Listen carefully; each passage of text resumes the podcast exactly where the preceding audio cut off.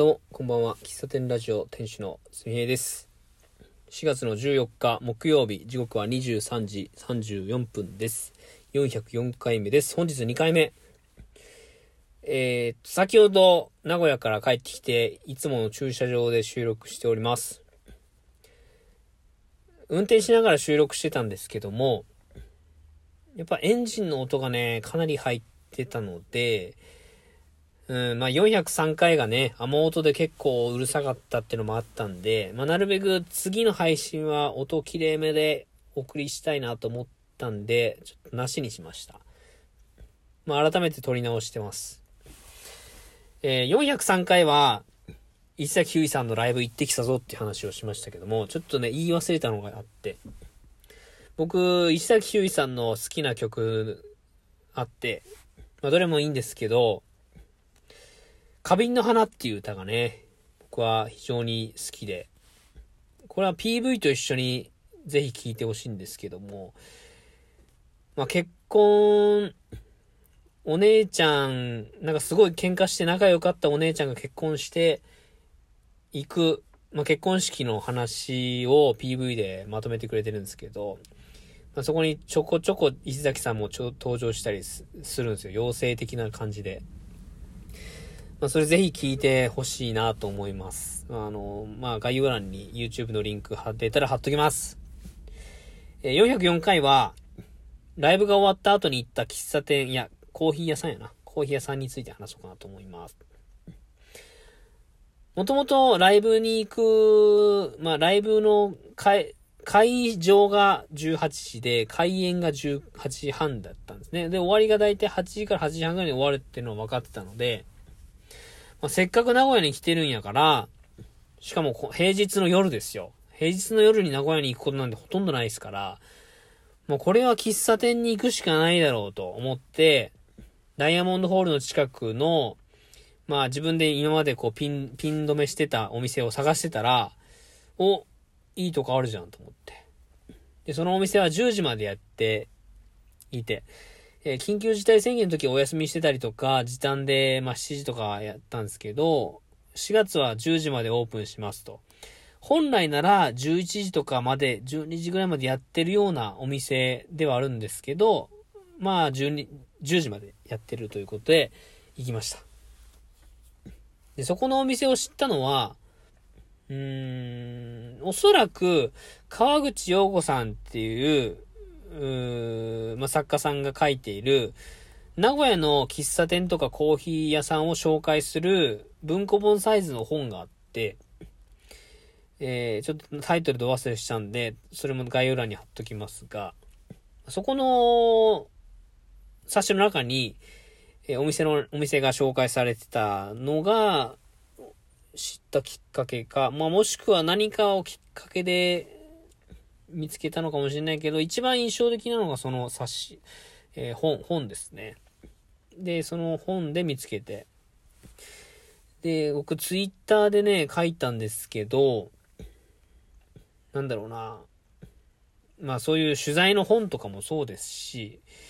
まあ、食べログとか、SNS とか、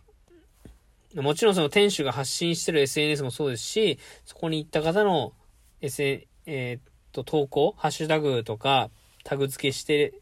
お店を紹介してたり、お店行ったよっていう紹介してる、そういう切り取った写真、情報には、では伝わらない情報ってたくさんあるんだなっていうのを感じましたね。あとは、その、そういった情報をいろいろ調べて、で、行く前にいろいろ想像して、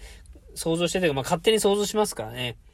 ここのお店の店主はこんな感じの人やろうなとか思って行ったら全然違ったっていう。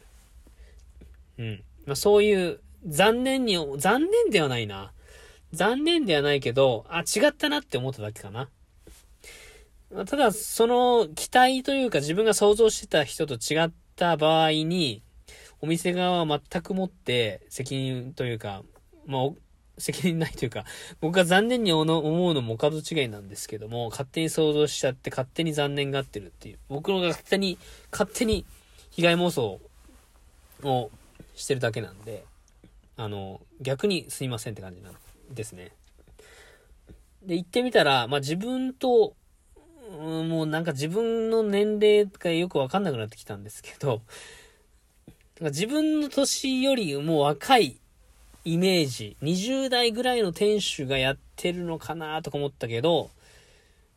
全然違って、おそらく僕と同い年か僕よりも上か、もっと上かぐらいの感じ。ちょっとマスクしてたから、はっきりと年齢わかんないし、しっかりお話はしてないんでわかんないんだけど、まあなんかすごい大人な感じのお店だったんですよね。落ち着いていて。で、そこのお店に、えー、まあ、行きたいなって思って、今回行くぞってなった理由としては、改めてホームページとか、そこのお店のインスタグラムをチェックしたときに、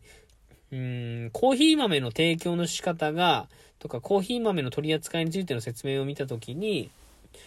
うちはあんまりこう、いろんな種類の豆は置いてないけれど、朝入りから深入りまで、あの、いろんな、あの、入り方で提供してますみたいな文章が書いてあって、僕まさにそういうやり方のお店したいなと思ってたんですよ。思ってたというか、現段階で、まあ、これ今度話す予定にしてるんですけど、豆、どこの豆が好きかとか、どこの豆を取り扱うかとか、そんな情報がめちゃくちゃ多い中で自分がやれる方法って何だろうなとか考えた時に、単一の場所で、えー、入り方を変えるみたいな、そういうやり方が一番やりやすいやり方なのかなとか思ってたので、えー、今日行ったお店がまさにそういうやり方をしてたから、共感とともに、なんか、なんか参考に、参考にじゃないけど、どんな感じのお店なんだろうなっていうのを知りたくて行ったっていうのもありますね。で、行きまして、えー、注文したのは、深入りの、えー、エチオピアのイルガチェフェに、ケーキ。レモンケーキだったかな。レモンケーキ美味しかったっすね。深入りのコーヒーも美味しかったっすね。ほんと。深入りだからか、お湯の温度を少し低くして多分抽出されてたと思うんですよ。来た時に、なんか持った時に、熱って感じしなくって、な、なんだろうな。まあ、ぬるくないんですよ。ぬるくないし、美味しいんですよ。すごい飲みやすくて。で、それを、その油温が低くしてた、してたんだなっていうのを、まあ、確信したのは、その深入りを飲み終わった後に、朝入りのイリガチェフェをもう頼んだんですよ。この朝入りから深入りも取り扱ってるって言ったんで、まあどうせならどっちも飲もうと思って。深入り飲み終わった後に朝入りを頼んだら、朝入りはなんかすごく熱かったんですよ。その時に、ああの、入り、入り方によって、焙煎の、こう、深入りから朝入りによって、抽出するお湯の温度変えてるんやなとかいうのは、感じましたね。いや、朝入りもすごく美味しかったですね。で、説明に書いてあったんですけど、レモンのような、レモンの皮のような雰囲気とか、えー、キレのある酸味みたいな書いてあったんで、まあ、まずなんかそんな感じののが感じたような気がします。うん。どちらも非常に美味しくって、あとても良かったっすね。うん。何話そうと思ったんだっけ？そ、そこのお店ね、今、今なんかお一人様限定のお店になっているんですよね。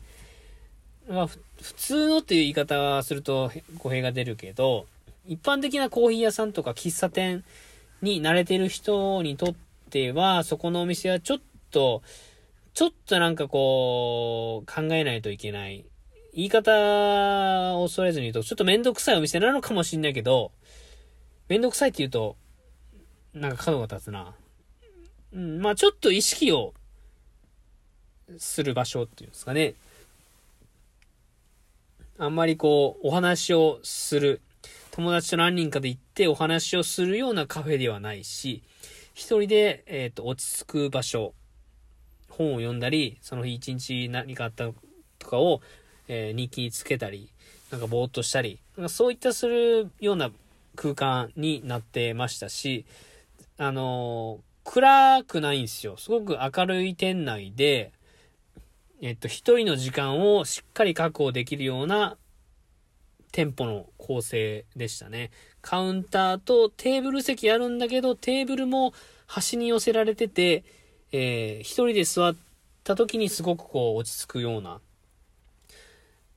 ただそれは文章としては発信の中で書いてあるんだけど、いざ行ってみた感想としては、カウンターよりも、あそこの端っこのテーブルの席ぜひ座ってほしいなとか思ったりした、しましたね。そこは多分 SNS では載ってないし、行ってみないと、行ってみたら多分ついあそこに行くんじゃないかなって思、思いましたね。事前に端っこのテーブル行った方がいいよとか知ってたとしても、もう当日お店に着いて、どこ座ろうかなっていう前情報もうすっかり忘れたとしても、きっとあそこの席気になって座っちゃうだろうな。気になるけど、まあでも今日はカウンターにしようかなと思ってカウンター側に座る方もいるかもしれないけど、一番気になる席だと思います。うん。まあすごい僕席の話しかしてないけど、まあ総じてコーヒー美味しくて、ケーキも、ケーキね、多分3種類ぐらいあったな。レモンケーキと、えー、リンゴのパイと、あとプリンがあったかな。あと、あと何種類か多分あると思うんですけど、非常に、非常にいいお店でした。いいお店。うーん。なんか、また行きたいなと思えるような場所でした。あの、今日はね、本当にせっかく名古屋に行ったんで、普段行けないお店に行ってみたって話でした。えー、今日も最後までお聴きいただき、ありがとうございました。お便りもたくさんお待ちしてますんで、まだ、ちょっとね、お便りいただいてるんですけど、読めてないんで、また次回読みたいと思います。